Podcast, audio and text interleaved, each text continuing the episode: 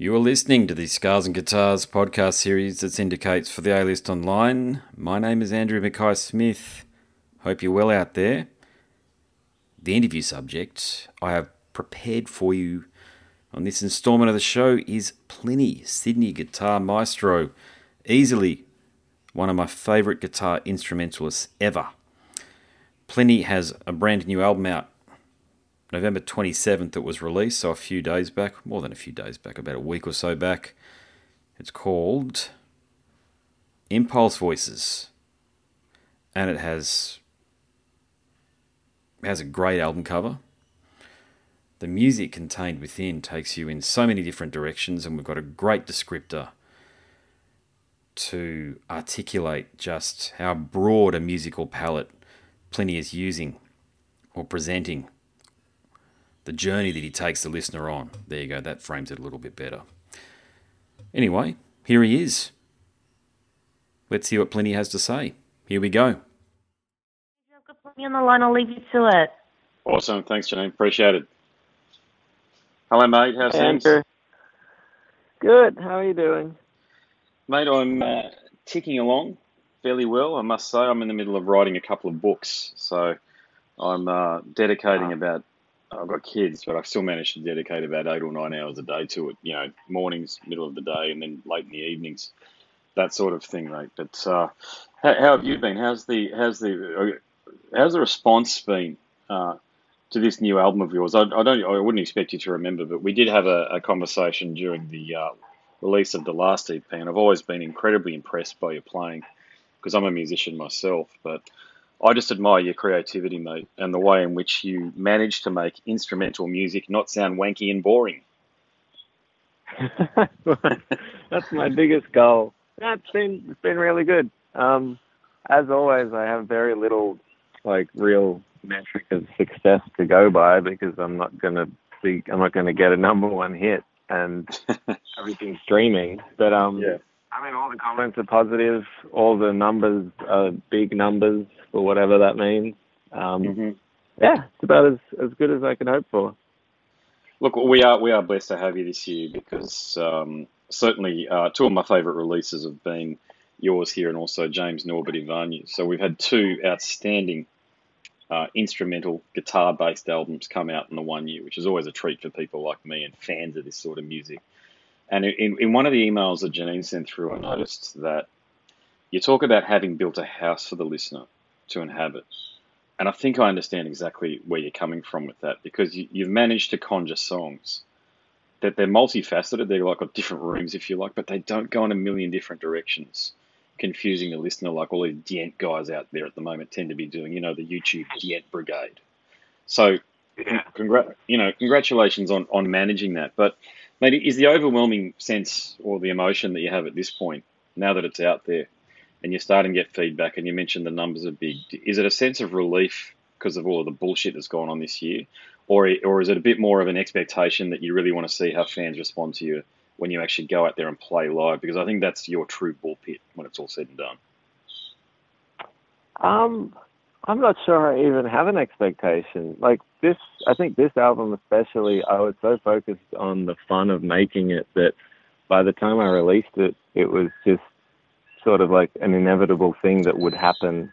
And now I'm not really fussed either way, if that makes sense. I mean, I can't wait to hmm. play the songs live, and I feel like they'll come across well because I've been touring so much in the last couple of years. I think now when I write, there's more of a like subconscious knowing what energy is going to feel good live as well that goes into it. Um, sure. Yeah. But yeah, I mean, I just yeah, I guess I generally feel good. Maybe I would feel differently if everyone hated it or no one cared. Um, so I'm biased yeah. by having a good time. Um, but yeah, now I'm just kind of starting to think about what's next. Is that right? Yeah, because uh, that's interesting, isn't it? So you, you must have plenty in the riff bank, so to speak. I guess that's not not the best way to describe your, your music, but you know what I'm saying. you must have in the pa- in the instrumental passage bank that you can draw on for inspiration on on, an, on another recording. Is that right? Yeah, I mean, in a way, yes, but also every time I release something, I think um, what I'm capable of making at the moment is not going to necessarily be any better or different to what I've just finished. So I need to, I guess this is the time where I need to like figure out what I want to get better at and then work on that um, before I really think about writing anything. Um, so I'm just starting to experiment with trying to write some heavier stuff potentially for vocals, um, nice. but with no real timeline or um, intention of doing anything. But I think that's a like a songwriting skill that I don't have that I want to work on. You mentioned something very interesting. Then uh, you you want writing to get better at things. So, I mean, I I've always found your stuff to be of, of superb quality. But of course, you know, as art as an artist, no doubt you're your own worst critic. But do, what do you think you improved from Sunhead to Impulse Voices? Um, I think the guitar playing is better in some ways. Um, I think some of the, uh, I guess, I don't know what you'd even call it, the lines, like just stuff that I played is coming from more interesting direction than I would have thought of a couple of years ago. Yeah. Um, I think the songwriting, I don't know if it's better or worse, but it's at least changed in that the structures are a little more free and hopefully they still come across as coherent songs, but in a less obvious way. Um, yeah, and I think, I guess when I say getting better, it's not necessarily something that you can measure the same way you get better at a sport. Like it's not mm. about accuracy or speed or anything, but um, I guess evolving in some way to do something that still feels personal and has a point, but isn't necessarily the same style as in the past. Mm-hmm. And I look, I take it you, you demo a lot of the material at home, or and you just work on it for as long as it takes to get it to a point where you feel comfortable with it. Because you know, like a lot of great art, I get the sense that you never actually complete anything. And when I say it's abandoned, you just stop where you are.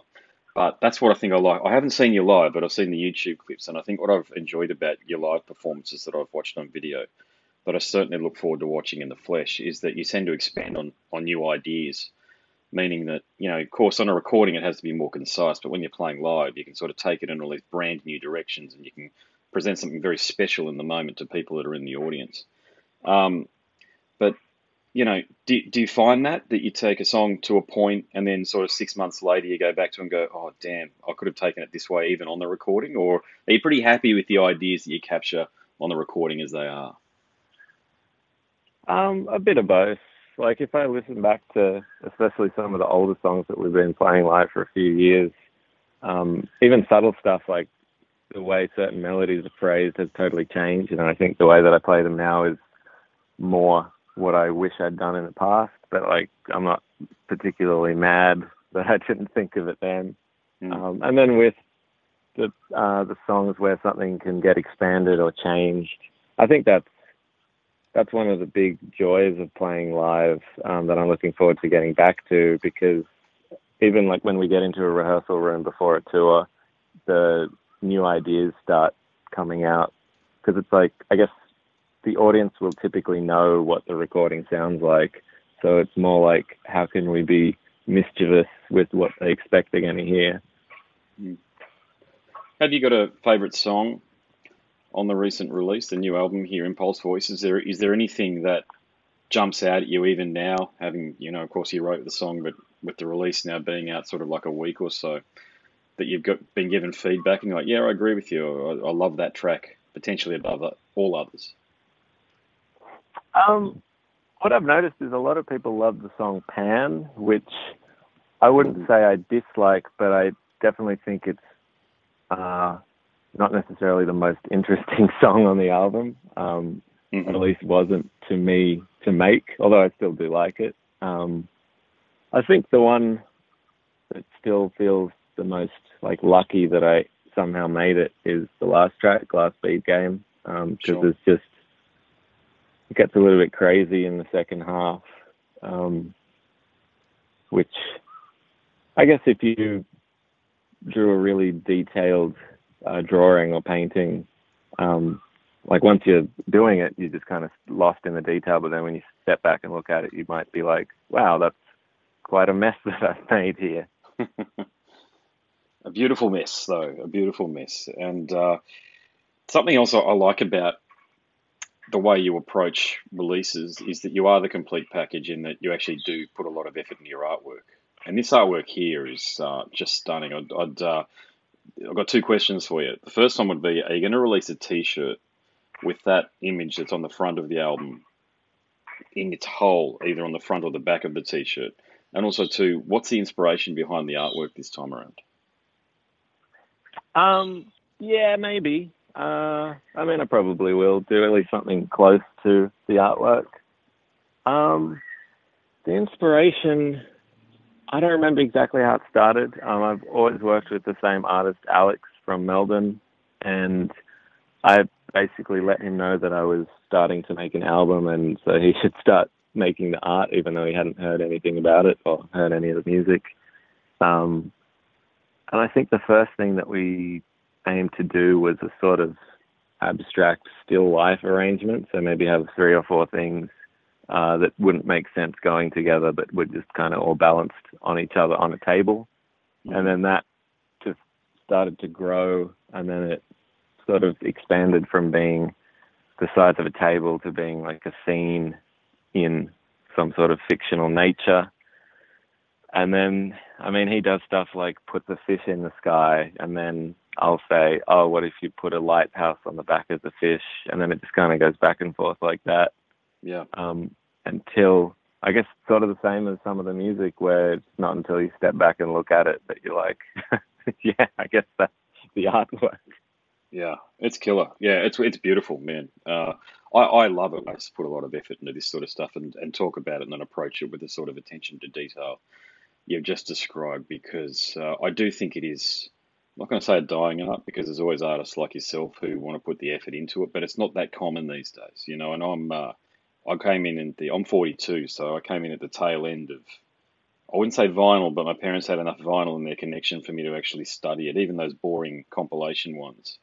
So I'd study who yeah. was in the, you know, who like the, you'd see a lot of composite pictures and this sort of stuff, and I notice these days there's uh, uh, a focus, if you like, on more modular shapes and fairly basic colours that don't really do much for me, to be honest with you. But uh, I'll, mate, I'll, I'll reframe and say that I think it's been it's been a couple of years since Sunhead was released, and and I still listen to it, by the way.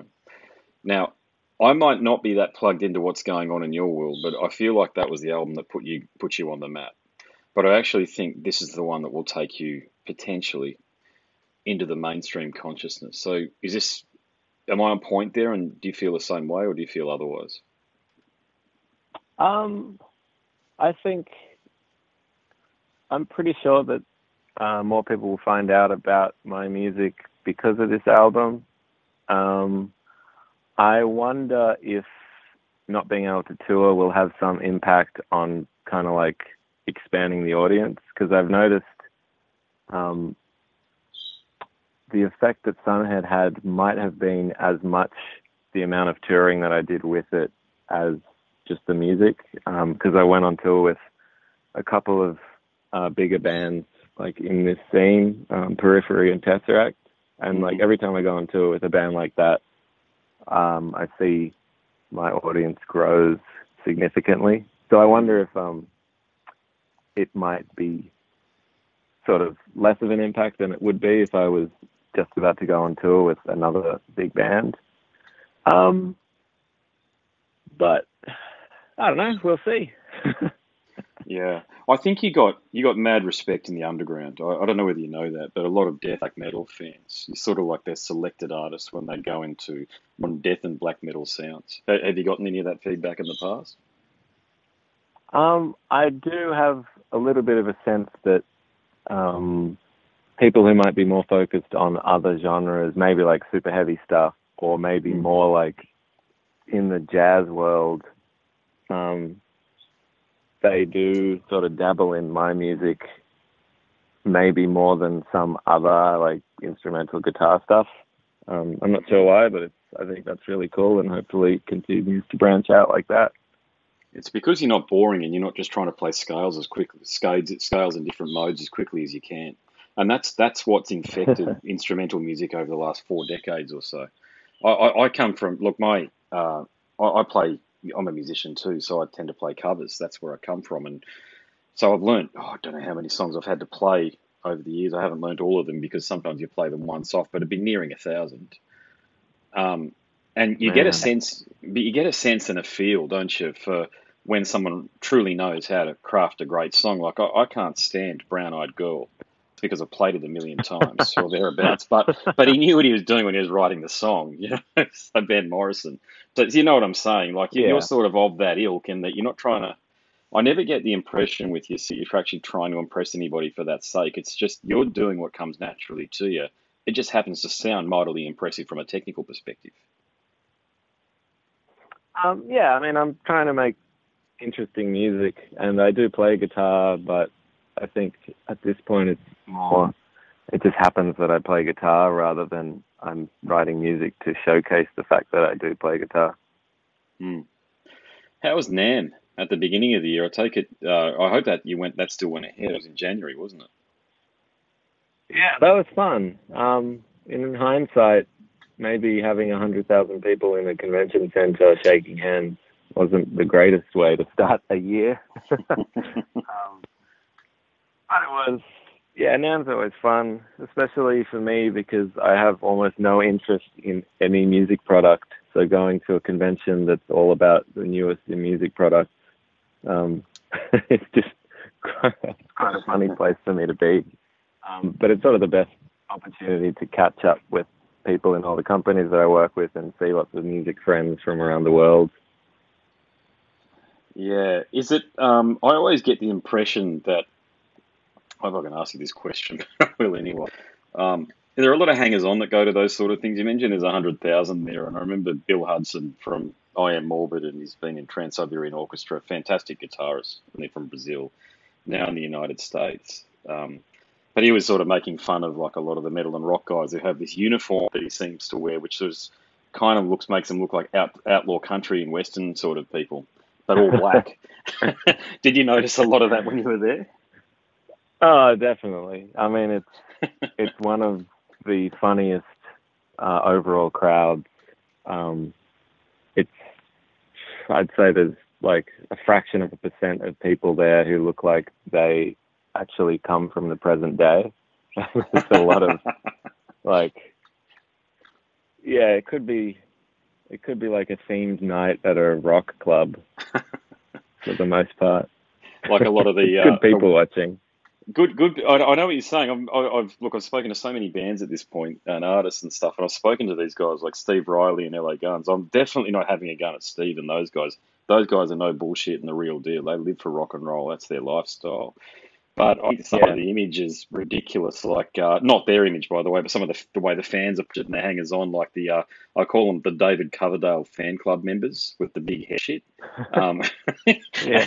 and I, I, it's I, I look at it and think, so I, I actually an image like yours is actually to me is fairly perfect, um, because it's relatable, and I guess that's the point. But I understand, you know, Sharon Osbourne has built a career on making musicians look like as though they don't look like the audience. There was a phenomenon out there recently that J.K. Lee, uh, of course, one of my favourite all-time guitarists, because he was a fairly sort of rough and ready sort of a bloke, but by the time he got on stage with Ozzy, he looked like he was about to join a um, a Japanese pantomime or something, such as the, the stuff that you had him dressed up. but it's it's always even when since I've been here, man, I found that aspect of it really weird. I think, and being my age, I never liked Nirvana and she Never liked those bands, but I could appreciate what they look like. They just look like regular people. I always preferred heavier stuff. Corro- corrosion of conformity and bands like that are more far more my thing, and that they embody what I'm talking about to a T. But uh, yeah, I I never asked anybody about NAMM, and I just wanted to confirm a few things. So you've done that, so thank you. Yeah. Um, I guess the funny thing is that a lot of a lot of people that come from the sort of bigger metal bands like that that might have a stage look will be there in the most nondescript clothing, and you won't even realize it's them because they're Mhm. like they just rock up in jeans, and it's like, oh, you're in Slipknot. Yes. Well, yeah, the Slipknot guys tend to get dressed up well, God, their images, what are they called? Maggots or something, don't they? I'm not a huge fan of Slipknot, I must Yeah. confess. I've spoken to Joey. Joey's Yeah. a tremendous, very, very shy guy, that drummer, but um, tremendous drummer, I think, as you know. But uh, yeah, you wouldn't Yeah. know if Slipknot walked in the room. They probably do walk around in cut off army shorts and death t shirts. You know, like you're, you're an independent artist, and uh, have you ever received? You hear about this all the time, actually. Well, I do anyway. Uh, these 360 management contracts in the United States, in particular. Have you ever had a big management company or a label come to you and say, "Plini, you're here. We can bring you to here. All you got to do is sign your soul, so, soul away to us, and we'll make it all happen." Um, it hasn't really gotten to that point. Maybe I should have let it. Like a few labels have reached out, uh, but I usually express my lack of interest before it gets to like a draft contract or anything. So maybe I should uh, like string them along just to see what's on offer. But even like the the fairest and most enticing deal that I was ever offered by someone that I really admire and think like is running a great label, I just still couldn't convince myself that it would do anything for me that I couldn't figure out how to do myself just with Mm. the right people. Who, sorry, who was that? With Divine sharing that? Uh, I probably shouldn't because I think that what they offered me was like way beyond what they would typically offer Oh a band. Yeah. Um, yeah, I think that's just the it's sort of the blessing and curse of making this sort of music that there isn't really like some big manager. It, like Quincy Jones isn't gonna bring me to America and produce me into the next star. It's kind of like I just got to write cool music, and then fans of cool music will come across it across like for the rest of my life, hopefully. What's the can can you share the the one that you can share? What's the strangest request that you've had from a, a label type or a or an um, artist rep type? Um, they're actually they haven't been too strange because I think most of them are working around sort of still quite niche, maybe heavy music or that sort of thing, where like they don't really have a huge budget for marketing or anything. It's more just like a we have this network that we think can help you, and therefore you should give us like a majority of your royalties for the rest of your life. Um, but yeah, it's I guess it's a little bit underwhelming because it's not that strange. It's just kind of feels like a bit of an outdated business model that's just trying but not necessarily that appealing these days. Yeah, yeah. I mean, you figured it out though. You're, you're a smart guy. You, you know when I think someone's trying to sell you something where it's heavily weighted in their favor. Um, But I, I do think, like I, I meant what I said. I, I do notice that there is a trend amongst listeners of music that probably wouldn't listen to instrumental music from the heavy side of things. On so bands that are on labels such as Earache or Metal Blade. Um, I know I know there's a Yeah. couple of Australian bands that are on Metal Blade at the moment, but but uh, yeah, that that'd be, it'd just be interesting to see. To see, I don't think you could you couldn't fit into that box completely. Of course, you couldn't because you're not doing anything like what Chris Barnes and Six Feet Under are doing, or anything like that, or even what what's that other Yeah. band from from Melbourne that's um, got a deal, uh, Harlots. I've spoken to that guitarist Oh, yeah. singer before. Yeah, yeah. You know, but it'd just it'd just be interesting because I think um, I mean I'm I'm I've just graduated from uni yesterday, so I'm starting to think Oh, about a lot of. Thanks, thanks, man. Yeah, and I'm starting to think about a lot of this stuff with my my own. Um, I'm writing books, and about how I market them, and uh, and I, I think you're pretty. sim- I think one thing we do have in common is um, we're we're unique. I think in our approach to things, but that also means that like we stand out. But then how do you then appropriately market that and then take it to the next level? Because it is you got to think. I mean, as you bloody well know, you got to think about these things because if you're going to pump, you know, thousand dollars into a Facebook ad, you want it to reach an intended audience. Yeah, and I imagine it must be maybe more difficult with writing because it's probably a lot harder to capture someone by like sponsoring a post of a paragraph of like an extract from what you've written as opposed to 30 seconds of a song. Um, Yeah. Like, do you find that you're forced to sort of go to find a conventional publisher as a marketing tool, or is there a way? Is there a good way these days to be an independent writer?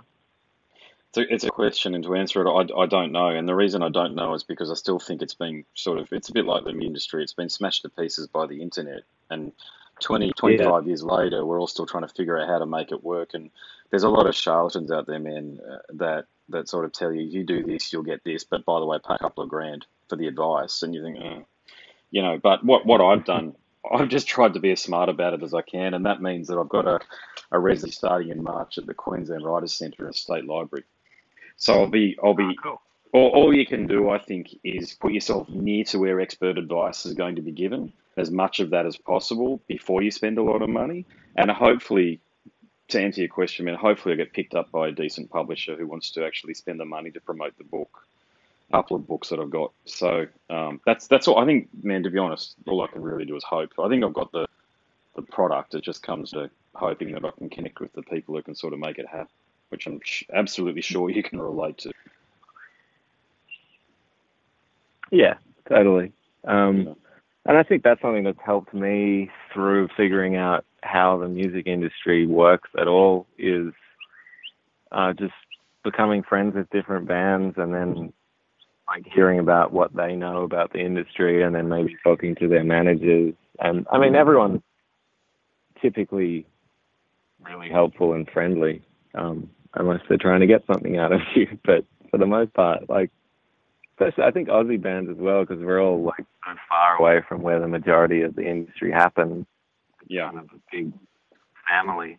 And maybe that's also why there's, I feel like I could be friends or on the same label or whatever as some of those like super heavy bands just because we're all making niche music in a small country. Mm-hmm. Yeah. Oh, look, I'll tell you straight up, man. I'd love to see you out in tour with Cannibal Corpse, or more, more, but probably more to the point. I, I think that'd be just a, a wonderful. Well, Trey is probably my favourite guitarist of all of all time, alongside of Chuck Schuldiner from Death. And and I think yeah. what you're I think what you're doing, it's on the same football pitch, if you know what I'm saying, but or same quadrant that you appeal. Morbid Angel tends to appeal to heavy music fans who, who truly enjoy great guitar playing, and you have that in spades. It's different, but you know these bills that, and I understand that, you know, it's tough to be adventurous when you're potentially going to lose tens of thousands of dollars. I get that, but I think all it's, you know what I mean?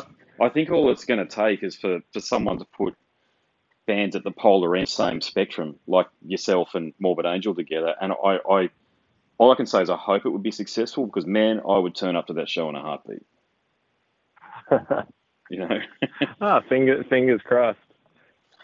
Mate, you, ne- you never know. You never know. But you, you did talk about something else there. You know, we are far away from everybody else being down here, of course. I know it feels like we're really connected, but, you know, you've travelled. You get it, mate. It takes us bloody hours to get anywhere effectively, between 10 and 20 hours, but longer, 30 hours to get anywhere.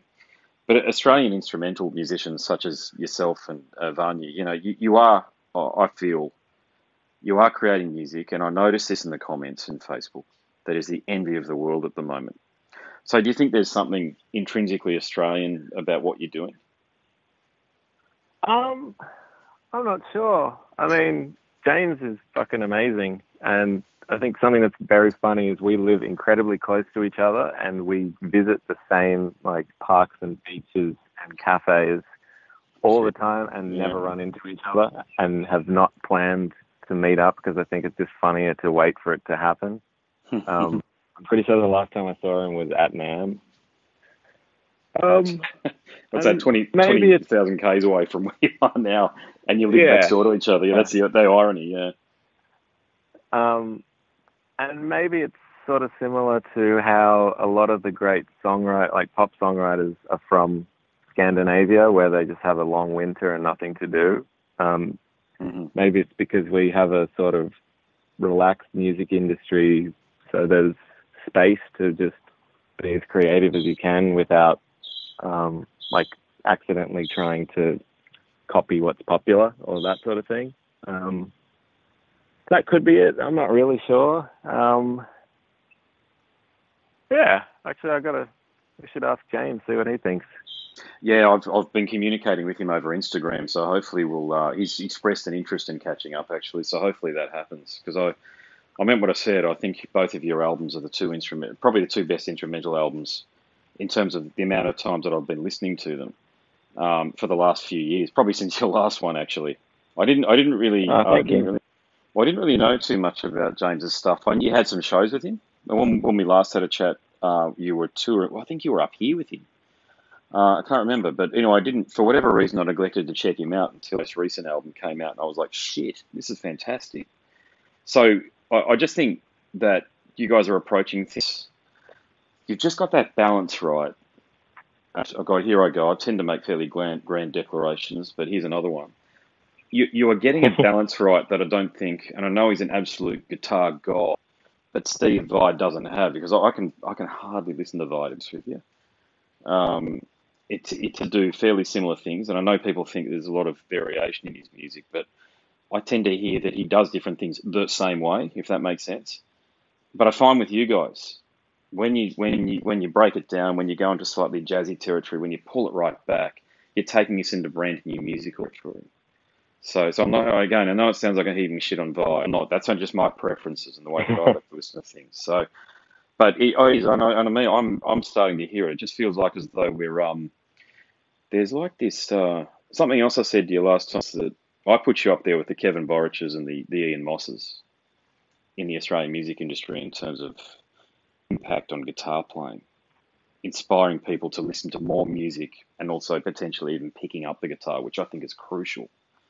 Um, people who do that, people like yourself who do that, are so important because you know what's going on in the world, right? Well, a lot of that tends to dissipate We'll focus on creative pursuits. It takes them out of the, the bullshit. Um, and I think with what you guys are doing now, you're going to inspire potentially a new generation of musicians, not just in Australia, but worldwide. I mean, thank you, and hopefully that is the case because that's that's probably if there was a way to measure that, um, which I suppose I could just by guessing from what people say. Oh, sorry, someone's calling me. I'm just going to try and You're right. okay, should be good.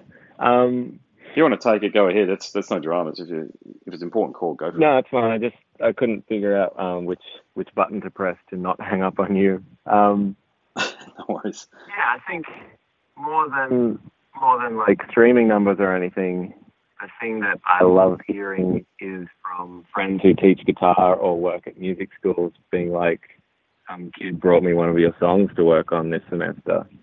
Like that's that's probably the most legitimizing thing that I can hear as feedback in terms of like my music is having a real effect on people.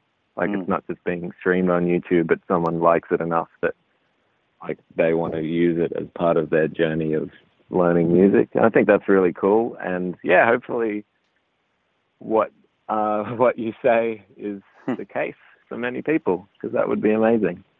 Well, there's a there's a, face, a photo of you on Facebook with Matthew from Trivium, who I know for a fact has inspired a lot of young hands to pick up the guitar. But isn't that interesting that you sort of find each other? You know, no doubt you, you've met and spoken to many artists, but when you when you were talking to him, did he give you feedback that he truly enjoyed what you were doing, and did you find that you had a lot of common ground? Yeah, I mean it's funny because I am a huge Trivium fan, and like learning their songs was a huge part of what I was doing when I first got into playing metal and like technical guitar. And then ten years later or whatever, um, I guess where we have more in common because we're both just guitar nerds, and like he's obviously super interested in what's happening in the world of new guitar players, and I'm still a fan of Trivium. And yeah, it's just even though the music we make is totally different, I think we both just are interested in making more music and seeing what's around to be inspired by. Hmm. It was interesting. I, I didn't realize that you were the first ever uh, instrumental artist to be included on on, on the. Was, was it? Is it just Australian download, or is it download full stop in the UK and wherever else it's played? Um, I'm not sure. It was at least we were at least the first instrumental act to be on Download UK, which I guess is the original one. Um, and that was, yeah, I, I, it was just good. I mean, it didn't seem like we were odd or anything. We played right before Thy Art Is Murder in There like one of the yeah. smaller stages, and went over totally fine. And then uh, right after that was Guns N' Roses on the main stage. Um, but it, yeah, I mean it, it worked. That's incredible. It, yeah, yeah, it's we didn't, yeah, it Well, didn't seem out of place. Yeah. Mate, I'll make I'll make this my final question for you. So, you are you particularly inspired by any new music happening out there at the moment? Is there something that uh, gets a good run on your Android phone or your iPhone fairly regularly? Um, I've actually been listening to a lot of Thy Art Is Murder, like in the last couple of days. Sweet. Let Yeah. me let me see. Uh, listened to the new AC/DC album a few times. That's pretty good. I reviewed it for Metal Obsession. Yeah, I quite I didn't like their last couple, but I like that one. Yeah, I mean, I enjoyed as much as I enjoyed like High Voltage when it came Mm. out. Well, not when it came out, but when I first heard it. First heard it. Yeah. Um, yeah, I suppose that's. I mean, like Meshuggah and that sort of thing. The gods, yeah, the djent gods. Uh, God bless them. There's no Hmm. doubt about that. But God knows. I mean, someone like um, Tosin Abasi inspiring him is a wonderful thing. But there are so many of these djent guys out there at the moment. Um, not all of it is great, to be honest. Uh, yeah, I've got to say. But uh, yeah, Meshuggah's fantastic. I, I saw them at the at the Tivoli here, mate, and uh, holy shit, intense. That's the only word I can describe. Intense is an overused Yeah. word, but not for them. No, they, yeah, they're just. I think they are like the same sort of band as AC/DC. Like they're just doing exactly them for just years and years and years, and it's just sick. Yeah, them and Tool. Um, although I can't listen to a lot of Tool these days, I've got to say. It sort of just seems, uh, probably because I've listened to so much of it as a kid on uh, Undertow and uh, what was the other one, Ænima. But um, Yeah. I just find that I just find that you sort of get inoculated with some music if you listen to it too much. Faith No, same way. Early Megadeth. It's just if I put it on, it's like, oh my god, I've listened to this too much. I just can't do it. You know. But uh, that's that's a that's a, a good price to pay, I think, for these artists, man. If they're uh, if they become part of your psyche so much that they're just a part of your um, they just become almost part of your inner soundtrack, as I like to say, when you listen to these artists so often. Yeah. Yeah, it's the same for like Led Zeppelin and Van Halen for me. It's, if I can't think of what I want to listen to, any of those bands can just be what I want to listen to. Oh yeah, yeah. Are you a uh, do you prefer some of the the the earlier stuff, or do you prefer, or, or have you got a preference? I should say, Lee Roth or David Lee Um, Roth or Sammy. Love them both, really. Yeah, I think maybe because I'm like it's not something that I grew up with, so it kind of everything I heard was just bits and pieces from the whole period, like different periods. So I don't have a real allegiance to one or the other. Yeah. Yeah, no, fair enough. Yeah, mate, that'll do it. Thanks so much for the chat. Um, good luck with everything, man. I, I, I really, I hope, obviously, that, that this this bloody pandemic stops, and we can see you up here sometime soon, playing on uh, in Brisbane or the Gold Coast, mate. It'd be lovely to see you on the Gold Coast, actually, man. I know that there's a lot of musicians around here that like you, like you. Oh. Yeah, it shouldn't be too long. I'm sure it won't be too long. Yeah, maybe middle of next year, I suppose, when it's all sort of. Oh no, it's not too long now. I suppose we're out of it internally, aren't we? Meaning within Australia, it's only international touring out. So I suppose has there been a lot of talk about you know just with the border restrictions being eased as of a couple of days ago, effectively. Um, but have you have you thought about putting on some shows across state lines? Uh yeah, in the last the last week really, um, started talking about it and it'll be towards the end of next year if it happens, but I think it's probably pretty likely. So fingers crossed. Well, I'll get along to a Brisbane or a Gold sh- Gold Coast show. So uh, I'll throw some horns in the audience for you. But uh, look, uh, congratulations on the on the album. Um, it's epic. It's fantastic. It's in my. Uh, don't know where it sits in my top ten yet. I've got to do the uh, the top ten list up because for a few publications I write for, but it's in there. It'll be in there somewhere. So congratulations on uh, on just crafting a career so far, man. And I look forward to so much more music, especially as it sounds like as though there's an album, another one on the near horizon. So look forward to that too. Thanks a lot, man. Have a good day. You too, brother. All right, catch ya. You have been listening to the Scars and Guitars podcast series that syndicates for the A List Online, and my name is Andrew Mackay Smith. That discussion featured Plini, and I did something different there. I actually used my Apple AirPods as the principal audio and microphone device. The quality, therefore, wasn't as good as when I'm using my Rode Podcaster, which is the industry standard, but it gave me a bit more of an opportunity, I think, to walk around the room and start thinking of some more interesting questions to ask. Plenty on the fly. So maybe I'll do it again. I can't really clean up the audio any better than what I've done there. I use Premiere Pro, but I just thought I'd give you that feedback if you were wondering why my voice sounds a bit different. During the interview, that is. Thanks for listening to the show.